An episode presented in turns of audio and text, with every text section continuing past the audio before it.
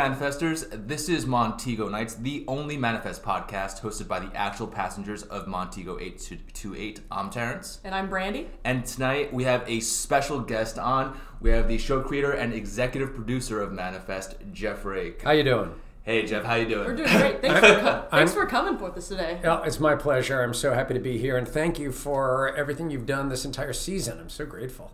Uh, We've really enjoyed it. I mean, I can only Good. speak for myself, but I'm pretty sure that Terrence is, uh, says the same. That's cool. yeah, it's been a pretty crazy ride to be a part of the pilot and then kind of ride this kind of roller coaster all the way through. It's, it's been interesting. right, right. To be a piece of it and also get to be a fan. That's a, it's a very unique scenario. I love that. Good. Well, enjoy. So then it's a win-win because I'm having the time of my life. Great, Awesome. All right, so to kind of kick off this very special episode, I guess we'll just dive right in. Yeah, let's do it. Um, so, from what we've read online and in the press, Manifest has been kind of a show that's been in your head for a very long time. So, why Manifest, and especially why now? Right. Um, well, why now is because somebody finally bought it. uh, uh, uh, yeah, this was kind of a crazy thing because I thought of the big idea almost 11 years ago. And I, I remember it like it was yesterday. I was driving in a minivan with my family uh, halfway from LA to the Grand Canyon, and it- was family vacation. And I was an out of work television writer at the time. And I was brainstorming uh, just kind of from a very, you know, Machiavellian producerial place, trying to come up with that big, great, high concept idea that was going to reboot my career. Uh, but the context was this family trip. And so there I am with my wife, and we have four kids, and you know they were young at the time, and so it's a chaotic, you know, uh, fun but frustrating long drive. And I was thinking a lot about family togetherness, about family separation, uh, and just letting my imagination run wild. And uh, you know, I and so it just kind of hit me like a ton of bricks. I just thought of this big idea: what if a plane disappeared and a family was separated as a result?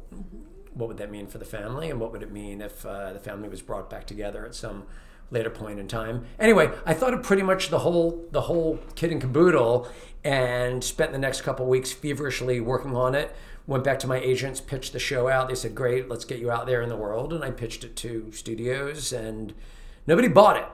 It's the bottom line. Nobody bought the thing, uh, and I put it on the shelf, and I sort of forgot about it uh, because you know in Hollywood, uh, old ideas are usually looked down upon. And uh, so I spent the next number of years just working other jobs, thinking about new ideas. Uh, then Malaysian Airlines happened, right? So now, cut to six years later, the Malaysian Airlines flight disappears. And, you know, in the weeks and months after that, uh, just like everybody else, I was trying to process, you know, that, that bewildering mystery, right? That tragic mystery.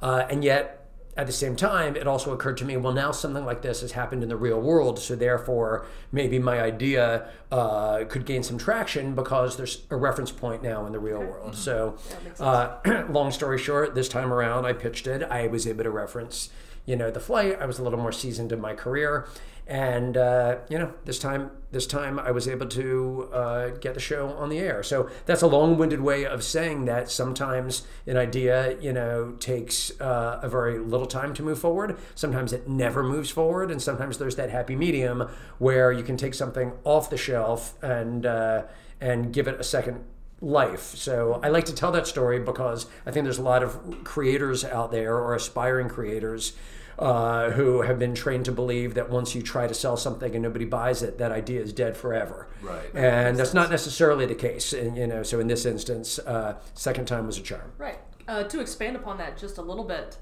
you know, you, you mentioned that you wrote this initially 10 to 11 years ago, right? So, in what ways has the story changed from your Right. original concept Right. to now? Right. Uh, so just to clarify, I, I came up with the concept, you know, way back then. I wrote up a pitch document, so I had kind of the basic premise. I knew what the pilot was. I knew what the series finale was. And I knew some big moves along the way. And uh, like you typically do when you go out to pitch a television show uh, in Hollywood, uh, they want to know that you have a game plan, right? And so typically you'll go in and you'll talk for, you know, 20 to 30 minutes. Uh, just trying to convince them that you have a tantalizing pilot, that you have a formula uh, to continue with with you know compelling episodes, and that you have arcs that will take you all the way from season one out to some you know distant. Um, season finale, hopefully years down the line, right? Okay. And when it's in particular uh, a serialized mystery like Manifest, the bar is raised a little bit harder. Uh, excuse me, the bar is raised a little bit higher in the sense that they really want to know not necessarily what's going to happen every season, but they want to know that there is a roadmap with twists and turns and moves and continuity, uh, such that it's not going to implode, that it's not going to become contradictory, that it's not going to kind of fall apart, right? And and uh, and and you know, I think that that bar has been raised as a result of many uh, shows trying to capitalize off of the Lost phenomenon, right? So you know, Lost kind of invented or, or reinvented this genre of, of a serialized high com- concept mystery. And you know notwithstanding the fact that there are lost haters out there i think that we would agree that that lost was an incredible success. I'm a big fan of lost. And uh, but then in the wake of lost there were a bunch of shows that tried to repeat that formula, right? There were a lot of pilots that got on the air that lasted for a couple episodes, maybe for a season or two, and then went away. So now, if you try to sell a show in that genre, uh, you really need to convince a studio and a network you know the roadmap. So, what changed, Brandy, to answer your question, uh, from 11 years ago uh, to now? Well, at the beginning, uh, in my first iteration, I had pretty much everything that exists in the series right now, but for one major story point. I didn't have Cal's illness. a- And therefore, I didn't have uh, the significance of Saanvi uh, in the story. That's something that I came up with the second go round. Um, just in the course of my working with the studio to come up with a story that had as much stakes as possible, Right. that would have as many compelling journeys uh, to follow, and that would help kind of jumpstart the idea of some higher calling potentially uh, being the architect for all that's going on here. Now, that's still an open question whether or not that's happening, but I needed that question of faith versus science to be something that kind of felt like it was on an equal playing field. And so I wanted to make sure that we had enough seeming miracles uh, in play so that the kind of faith side of the equation would have some ammunition. Uh, and, uh, you know, so for that and just uh, to kind of create compelling storytelling, I landed on this idea of Cal being sick and of placing, creating the character Saanvi and placing her on, on the plane and creating kind of this seeming nexus between the two of them. So that that was late in the game. That I came up with, you know, uh, just as I was starting to pitch the show a year ago. Okay. That's actually really surprising because Yeah. I feel like that illness was such a central part. It is. It has become Yeah, very of- much a central part of it. And especially driving the first yeah, that it's first moving arc. it along. Very much so, right? It's hard to believe that that was uh, uh, an eleventh hour edition, but you know, uh, I mean, there's- and by the way, I agree with you that it's it's become completely central, and I have, you know, kind of shamelessly dined out on that story because it proved to be so uh, incredibly compelling. I mean, you look at it and you say, well, obviously, a sick little boy who is you know, um, recovering thanks to this other passenger on the plane feels as inherent to the show uh, as anything else, and and it absolutely is. It was just kind of the last piece of the puzzle that came to me, and and it proved to be an important piece.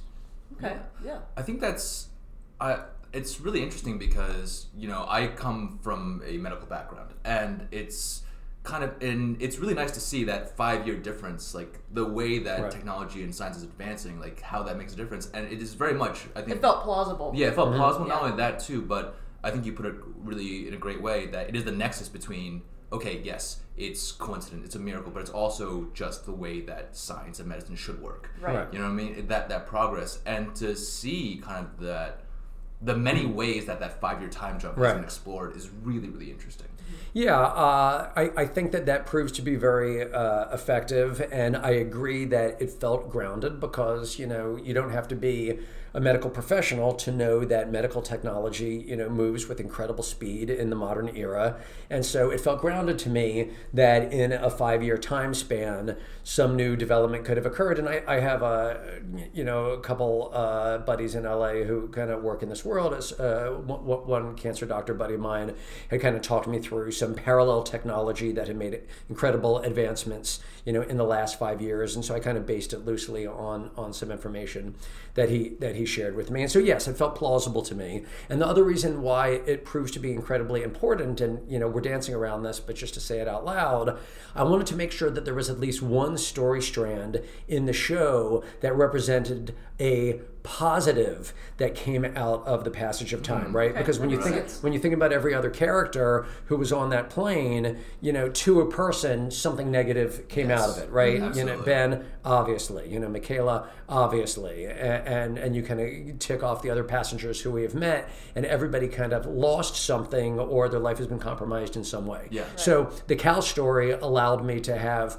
one story that we were following that allowed you to watch the pilot and feel that there was an element of wish fulfillment associated with it so that the, the episode didn't just feel like a bad trip from top to bottom. Right, right.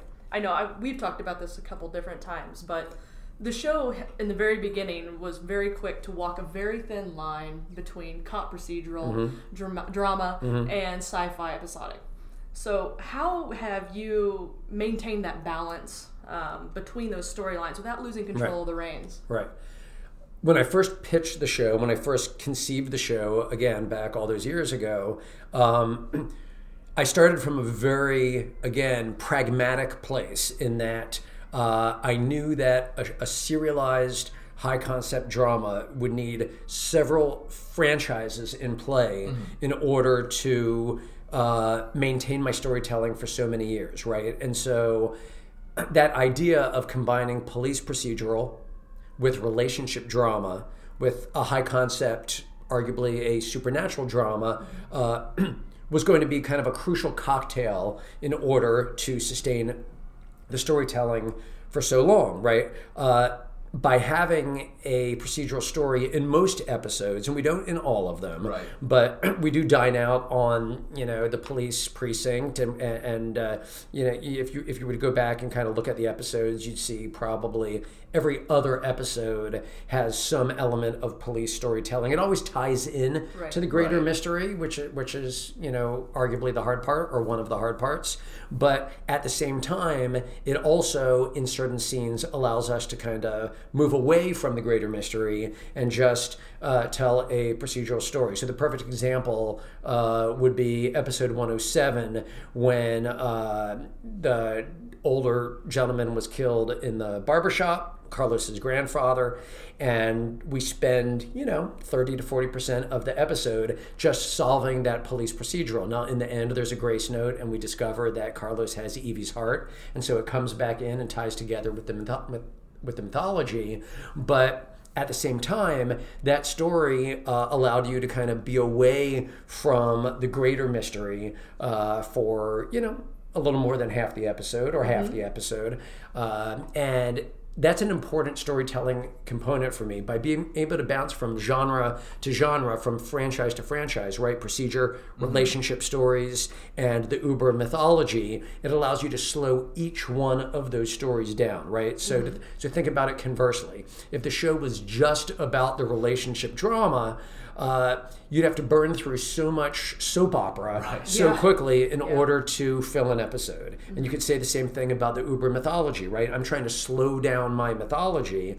I have a six season plan for the show, and uh, you run out of mythology if, if you spend the entirety of every episode just servicing the Uber mystery. Mm-hmm. And so that's why I it was very calculating that I chose to combine these three franchises uh, into one story. Uh, and uh, and I think if you look at most episodes, you'll see all three are in play. Some less uh, than others, and in uh, you know the more recent batch of episodes, I would say the second half of the season, we've probably been a little bit less procedural and a little bit more focused just on the other two, right? On relationship drama Yes. Yeah, and, I and, and the Uber and the Uber mystery. But but the procedural element remains important to series and, and that that will be a component that you'll continue to see going forward. Yeah, I think it is really interesting the way you use each one of those components to help move the others along. Mm-hmm. Though I think you guys really do a, a wonderful job on making that happen. And I Good, think thank as, I think as fans too, I think each one of us, I know Brandy and I, you know, each one of Mm. us, we have a, out of that kind of trifecta, we have a particular one that we're most attached to. You know what I mean? And for me, it's the mythology, right? It's the, it's these kind of supernatural drama aspect. And like you said, I think we've all picked up that kind of since the mid-season finale, that's been kind of a big push you know, Right. towards the end. You know, with Vance in there, you know, at the factory with the callings, with with everything. I think that's been rapidly escalating, which is really exciting for me.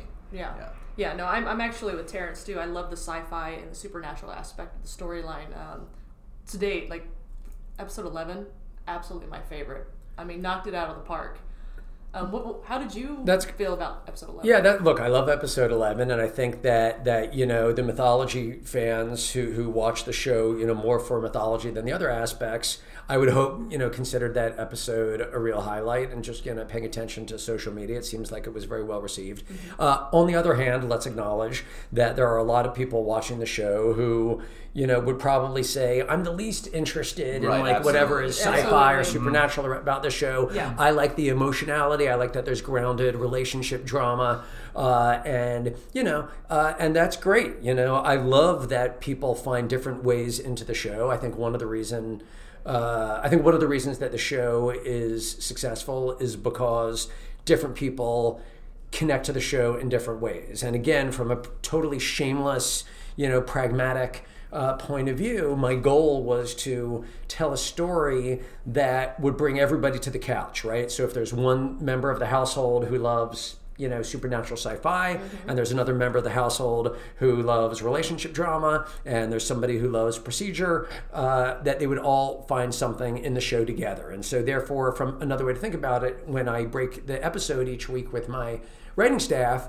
is you know have we serviced enough such that there's something there for everyone to latch on to and sometimes in the early iterations of an episode when we go to outline uh, we'll we'll read through and we'll say you know what? This episode is just feeling way too procedural. I don't think that we've kind of hit the relationships hard enough or fill in the blank or too much mythology Right, or right. you know and that's you know finding the sweet spot for the perfect balance of those different uh, franchises has been one of the challenges of an initial season. You know it's always a little bit of a roller coaster ride. And you know i think that certain episodes have been more successful and others less so in finding that sweet spot. But now that we've gotten you know to the end of the season i feel like we got on a really nice run. And i'm particularly proud of you know what I, what I would call the back half of the season you- you know 10 through 16 I think we kind of really found our rhythm. And uh, I, I I suspect that, that that the audience will will agree, and you know it's become uh, a little bit more of a formula for me to know uh, how much of each uh, of those story strands is enough, and you know that that'll hopefully make it a little bit easier to break season two than it was to break season one. Okay, well, since you bring it up, um, I'd like to move uh, just into about what your, your your writing process is, and what was it like to conceptualize a show Mm-hmm. and then have other writers Right. bring that forward for you. You know, it, it, it, it's an incredibly exciting and exhilarating process to create and develop a show. And it's a, it, you know, it, it, it's a long process, but you know, there are there are you know writers who work in the movie world who would say it's so fast. You know, I, I, you just to talk you through the timeline for a minute.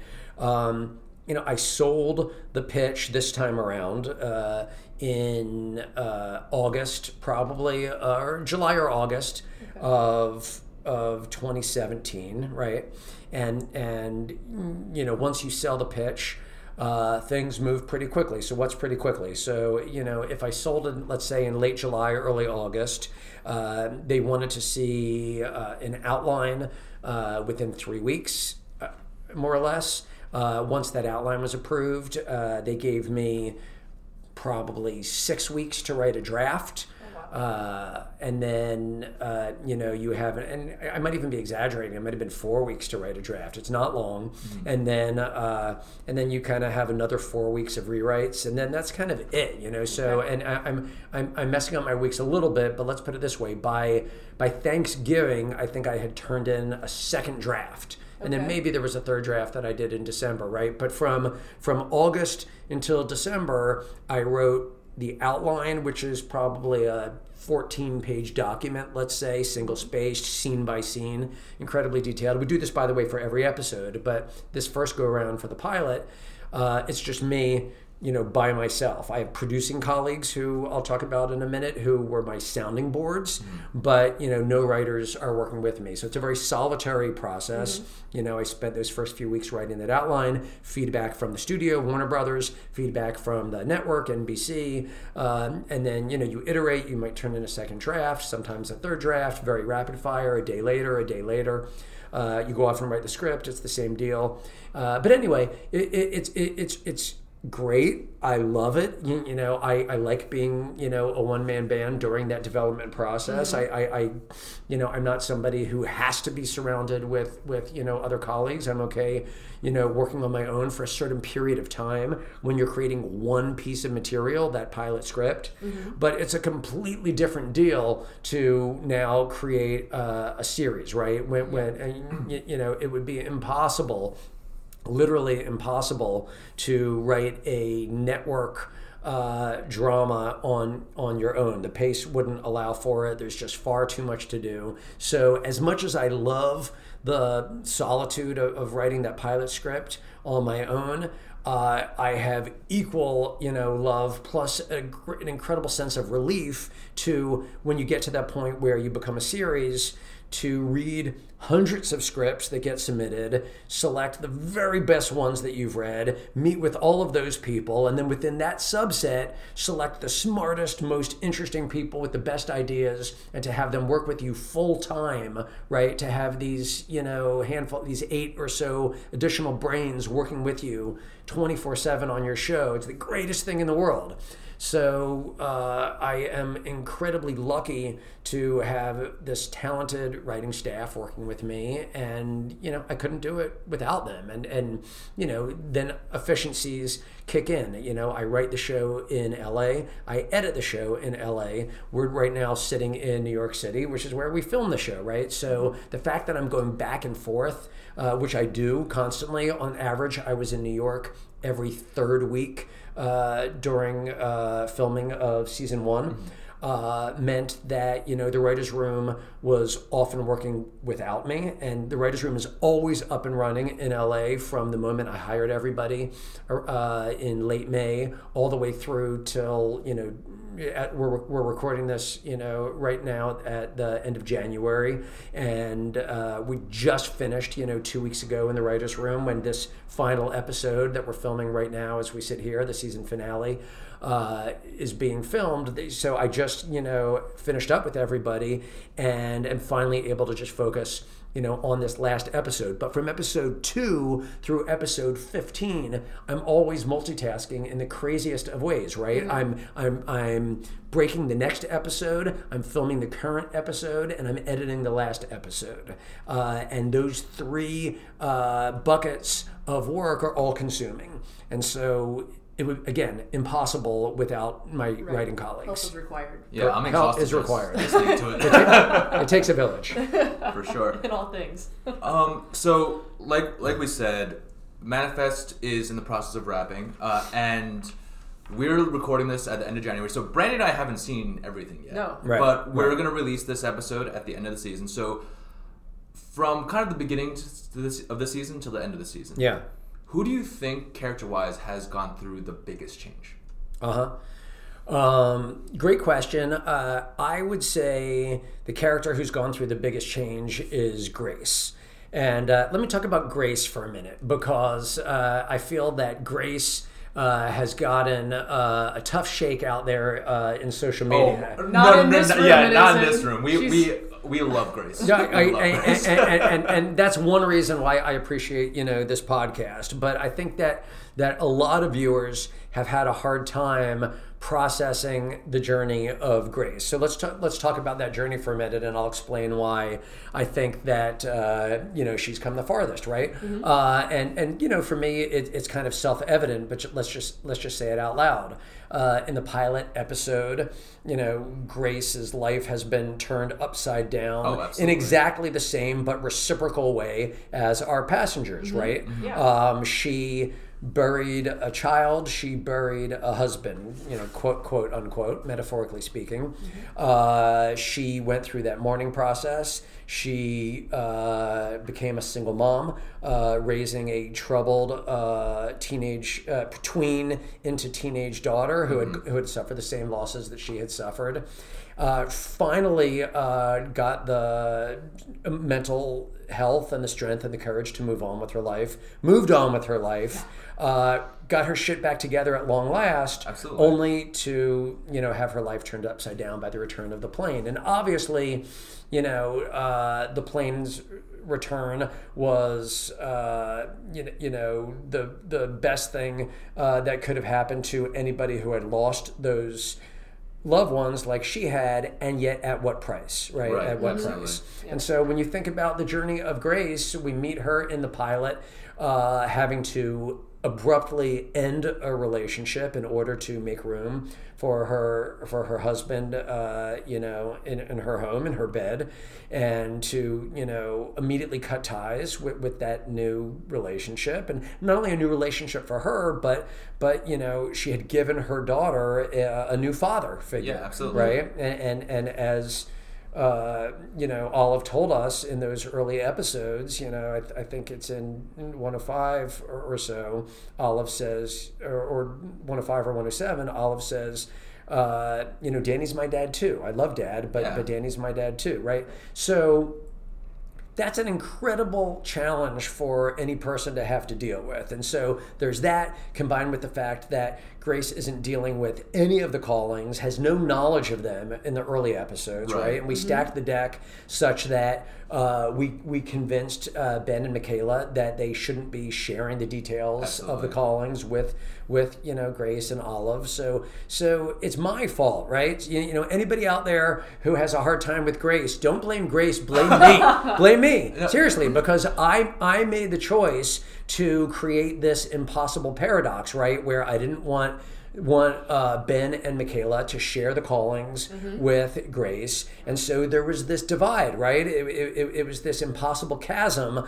where uh, Grace didn't know what was going on. She didn't understand the journey that Ben and Michaela were going on, and nor, nor uh, did Ben and Michaela feel that they could tell her, you know, without without endangering themselves, without endangering Grace. And ultimately, we got to that point, as we Right. now all know, Right. when when when the truth came out. But just to put one one one final word on that again for any any fans of this podcast who who who you know don't see the light the way Brandy and Terrence and I do, you know, let me just remind you that you have seen all the scenes, right? When you were watching episode one, two, three, four, five, six, seven, Right. eight, nine, you at home, you saw every scene. Grace didn't see every scene. No, no, Grace absolutely only not. saw Grace's scenes. That's right. You know, right. and so it's so easy to invest emotionally with Ben and to invest emotionally with Michaela because they are on the journey of series, right? Mm-hmm. And so we inherently, as viewers, right, uh, um, we invest in our protagonists, Right. right? And we are on the side of our protagonists, and anybody who we think, you know, doesn't see things the same way our protagonists do, or anybody who doesn't give our protagonist the benefit of the doubt, uh, we judge them. But in my mind, Grace is every much a protagonist in this series as, as the others. By episode, you know, 109, it was a bottoming out of that relationship between Ben and Grace. It wasn't until episode 12, which airs tonight as we film, Right. as we film this, the, uh, as we record this podcast. Uh, ten, uh, episode 12 is when is when Grace's eyes are finally opened, finally opened to the full magnitude of the callings. And you'll find, Brandy and Terrence, as you watch 12 through 16, that 12, 13, 14, 15, 16 uh, represent a healing between Grace and Ben, and it, it took the the opening her eyes to the full extent of the callings for uh, that healing to occur. And I hope and pray uh, by uh, by the end of 116, by the time uh, everybody at home has watched the series finale, that uh, everyone is at last on board with Grace and with the Grace and Ben relationship because it's complicated. It was Absolutely. intended. Yeah. It was intended to be complicated, and uh, and and by now, uh, Grace and Ben have really come together. A brand new complication uh, results by the end uh, of, of episode 16 that is going to challenge them as we go forward into into season two. But uh, but they're in it together. And I think that's one of the things that Brandon and I picked up on really, really quickly. There's no bad guy in this relationship. No. You know, it's really easy to paint someone like, oh, X, Y. But for all intents and purposes, Ben was gone. Like, Right. with, with Right. She said she moved on and started anew. Right. Right. And I think the performance that Athena Karkanis gives is just absolutely No. I think it's a nod to you making that decision to tell them, no, don't share this information. Right. Because I think it allows her to truly invest in that character and those emotions that she shows on, you know, within throughout the episodes. I mean, I feel it. It translates. And and not only that too, but can you imagine someone coming to you, "Hey, I have these visions. I hear these things." You know what I mean? True, yes. Believe me, I swear. But you know, it's it's a hard sell, and I think um, we kind of saw in the previews of episode one twelve. It's that you're right. She's finally seeing the pieces. Like, oh, this isn't just conjecture. Right. There's hard physical evidence, and it's that leap of prove it Right. you know prove it Mm-hmm. and so i think that you know personally i think grace's journey is incredibly i think captivating Good, I- as an audience Yeah. member Uh, good. I'm glad you. I'm glad you think so, and I, I'm a huge fan of of Athena as uh, an actor, and I'm a huge fan of the character because for me, Grace more than anyone uh, carries the full weight of the dilemma of, Yeah, the, of the absolutely. series. Yeah. totally You know? Agree. Yeah. Yeah. and t- she is i feel a bit of an audience proxy as well you know it's okay we're here she would be who we were you know what i mean Exactly. like this thing appears That's right. and this is my life That's right. She's taking it in along with us. right That's right. That's right. You know, Gra- Gra- Grace and, and and and to an extent, Olive represent re- represent the audience's point of view. yeah Right. And so, what has kind of the fan reaction been that you've kind of you know felt from, I guess, social media and everything mm-hmm. else? You know, But look, I've been delighted by the enthusiasm. I've been delighted by the passion. Uh, fans are opinionated, and fans are entitled to be opinionated, right? I mean, I you know I just spent five minutes venting about how I think I think Grace has been misunderstood, but you know what? Uh, once you kind of release the story into, into the world, everyone is entitled to their opinions. So, so uh, you, you know, if you disagree, you, you know, with, with, with how I've described uh, Grace's journey, you are absolutely entitled to that opinion. Just because I created the show uh, doesn't mean that my point of view is is the right point of view because now the story just kind of exists on its own, right? And we and, and I feel like I can talk about my intentionality, but uh, but now you know it, it's its own thing, uh, and, and and you know we're all entitled to our opinion. Uh, so look, I, I I love that people are sticking with the show. I love that people are trying to analyze uh, what happened, the Uber mystery, and debate kind of you know science versus higher calling, and trying to figure out which which aspects of each episode represent Easter eggs, you know, clues, if you will. Some do, some don't. Uh, I don't know that I want to, you know, point point the audience right now towards wh- which matter, bec- because I might be stepping on the ultimate puzzle of series. But um, but I love that people are paying attention to all the details. There's some great articles that pop up where I see people deconstructing, you know, the song lyrics. Uh, when, when, when, when we choose a needle drop in an episode, and, and, and, you know what, what the significance of the lyrics uh, were. You know, sometimes you know th- th- that had been taken into account when we put it on. Other times we just liked a song thematically. We liked the feel of a song, and so. But but but but again, you, you know what? Deconstruct uh, to your heart's content. I, I, I, I love that everybody is kind of you know looking wall to wall for puzzles, and that's cool. But and, and you know some of them uh, will be the ones that ultimately matter. Well, I think it's it shows that people are actually invested.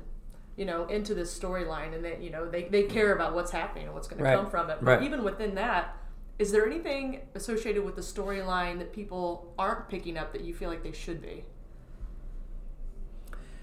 I don't think so. I think that you, you know by the time everybody has watched uh, season one, and this you know podcast is going to air after season one, I think that uh, a lot of fans out there will draw the conclusion that that in that faith versus science debate. Uh, that that y- y- y- you know faith has kind of taken a giant leap forward. That that that uh, that you know you're, you're going to come out of season one feeling like this is more about you know some higher calling or benevolent design and feel that you have less ammunition for uh, the scientific explanations that have been posited uh, throughout the season but all I'll say to that is that if you watch the show because you love the scientific side of the show and you're looking to piece together scientific theories, uh, stick with it because it's always been my intention. And you know, it, those out there who are listening to this, who have read other uh, interviews that I've given,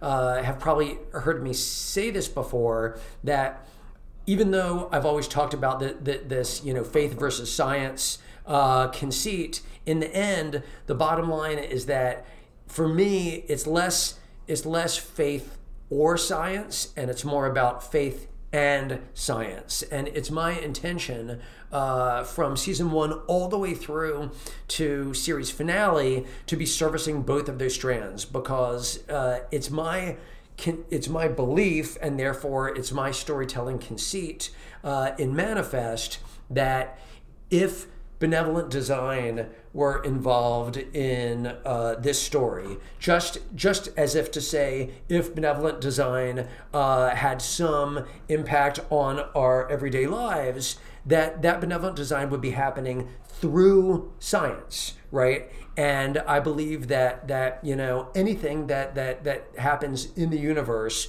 whether you believe it is you know been architected by some higher force, um, or whether you're a strict evolutionist, um, it's undeniable that that you know science uh, has some impact on how that supposed benevolent design is put into effect. Just because some higher calling might be the architect of a five and a half year gap in these people's lives doesn't mean that they wouldn't necessarily have a blood marker uh, that would connect all of them together, right? Just because a plane disappeared and came back for five and a half years because some higher calling may have been a part of it does not mean that there that there isn't some physical footprint on the universe that we can look at to figure out how and why that transpired. Right.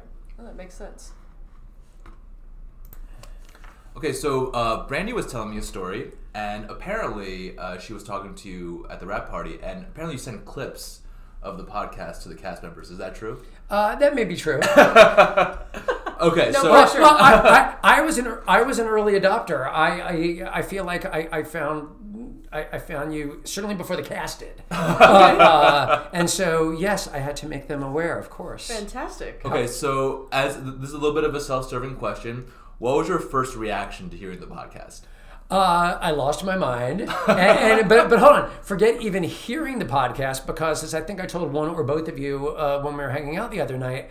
Um, even when I just discovered the the poster art for the, for the podcast, the brilliant hybrid combination of the kind of network NBC poster with some extra faces on there. I, I, you you had you had me at the poster art, and then and then to hear you guys on there, you, you know, deconstructing the show and speaking intelligently about it, uh, just you, you know, I, I was incredibly you know gratified and moved a little bit. I would even say uh, I was very touched by it. So so thank you for this. Thank well, you. I'm glad you listened to our uh, very low production values. to Right.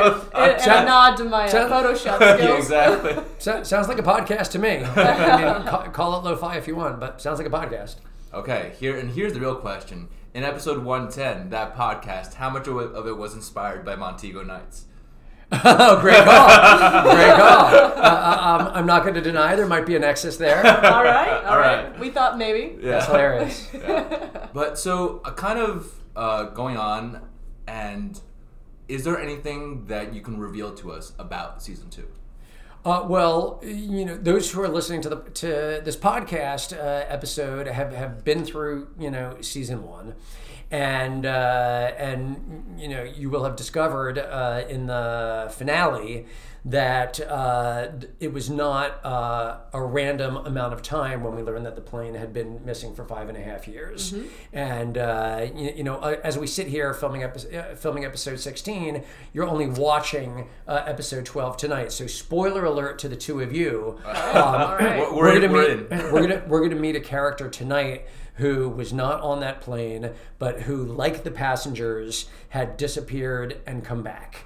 Uh, and and his name is Zeke, and he is a hiker in the woods, and he will have been gone for a year, and he's come back, and he has the callings also. So that that's the huge reveal of tonight's episode in twelve. Then later in episode fourteen, someone else is going to come back, and this is a bad dude named Griffin, who is a criminal, a a, a seeming killer. Uh, and he too also possesses the callings, and uh, and he, unlike Zeke, the hiker who came back in twelve, who has the callings and is trying to use them for good, as Ben and Michaela and others are doing, uh, Griffin uh, uses them for bad and not for good. And that's why Griffin in the series finale will meet a very untimely and horrifying d- d- demise. Nice. Demise. I like And the- going out with a bang. yes, and the demise of Griffin, um, along with some other mythology factors that will have been peeled uh, i i over the course of episodes 13 through 16, is going to lead Ben and Olive, uh, who's working with Ben on the mythology, to come to the terrifying conclusion. Uh, that they may only have five and a half years back on Earth Oh boy. and that is our big season one out. That's Okay, so so that that is, and and I, I'm kind of cutting to the chase, and it'll make more sense as you have uh, kind of followed the uh, mythology reveals of episodes 13, 14, 15, 16. So if you're listening to the podcast right now, you already track all of this. Right. Right. But but I'm dropping a truth bomb on Brandy and Terrence right now. I'm mind blown. Yeah, we're. I, I, And- you, you'll see our faces in the Yeah. video, but we are suitably shocked. Yeah. So, so anyway, so we get out of so we get out of season one with this five and a half year time frame, right? And then we're going to come back into season, and, and there's one or two other uh, cliffhangers that that, that I'm, I'm not going to hit you with in this podcast because I need you to be able to enjoy Right. enjoy the Right, episodes in real yeah, time. yeah. But that's the big one. Okay. That's the big one. There's there, there, there's two uh, there's two other uh, significant ones, but uh, that if you're listening, you know what I'm talking about. Uh, but that's the big one. And then as we get back into season two, uh, what can I tip off? Well, one thing that I'll say that is going to be a, a, challenge and opportunity uh, in the writers' room as we start breaking uh, season two is that. Uh, it's been very challenging to move time, story time forward uh, in our episodes. What I mean by that is from the pilot episode to episode 16 in story time, and we know this because we track it in the writer's room, it's only been like five, months. not even, not even. It's like five weeks. Five weeks, Uh, wow. fi- five, Wow, okay. uh, yeah. And and so and, it, and it's been very challenging for us to keep things very serialized and yet move story forward because now that I've revealed to you that that you know our passengers may only have five and a half years back on Earth, I need to start moving time forward in series mm-hmm. so that we can play the significance of that ticking Right. clock. Right. The Especially if idea have six seasons. Exactly. Well, that is so. So, so I've always talked about six seasons. So now you understand Right. what that six season plan is about because I have this ticking clock of five and a half years, right? Right. And so my goal is to be able to move story time along so that every season represents a year, you know, moving forward. Right. That's very challenging, and you'll see uh, in the end of the of episode sixteen, we have left you with, with with two, you know, what I will call sub cliffhangers. If the ultimate cliffhanger is this is this mythology reveal about five and a half years. Uh, there are two sub cliffhangers. Uh, one about Grace and Ben. The, the the listeners know exactly what I'm talking about. Sorry, guys, wait for it. Uh, the other is about the other is about Zeke, a character who, as we sit here, you don't even know yet, No, Right. but you will grow to know and love. And he and Jared are going to come to heads in, in, in, in, in a very violent way in the series finale. And so that cliffhanger and the Ben and Grace cliffhanger are going to require being paid off, you know, in some real time fashion. And yet I need to move time along. And so my goal as I sit here is to jump, is to not time jump, but to come back uh, in some manner uh, many months out. Excuse me, uh, many months out from uh, from the season one finale. And so uh, it is my goal and my expectation that we will start season two, let's say six months uh, after uh, after the end of the season one finale. And if you just watch the season one finale, you're going to wonder, well, Rake, how is it possible that you're going to be able to go six months ahead without paying off these two reveals? Well, that's for me and the writers to figure out over the next couple months. That's awesome. That is amazing. Well, guys, that's pretty much all the time we have. Thank you, Jeff. Hey, it's my great pleasure. podcast. Yeah, no, Um, we really enjoyed our time with you here today. yeah. So, uh, how, You're so welcome. It's been my pleasure. so how can our listeners find you on social media? Uh, so I'm on Instagram, really Jeff Rake, uh, and I am on Twitter at Jeff underscore Rake. Uh, yeah, follow me, and uh, you know more updates as as they come about. And anything you want to say to the fans? Hey, I'm so grateful for your listening to this podcast. I'm so grateful that you watch the show, that you tell other people about the show, and uh, you know I'm only on the air because of you. So thank you. My gratitude is endless. Thank you. All right, guys, that's it for us. As always, I'm Terrence. And I'm Brandy. Thanks for listening. And you can find me on Instagram and Twitter at Brandy R. Larkin. And you can find me as Aaron Bachelor on Instagram and Aaron Bachelor on, t- on Twitter. Yeah, guys, uh, as usual, thanks for giving us permission to land.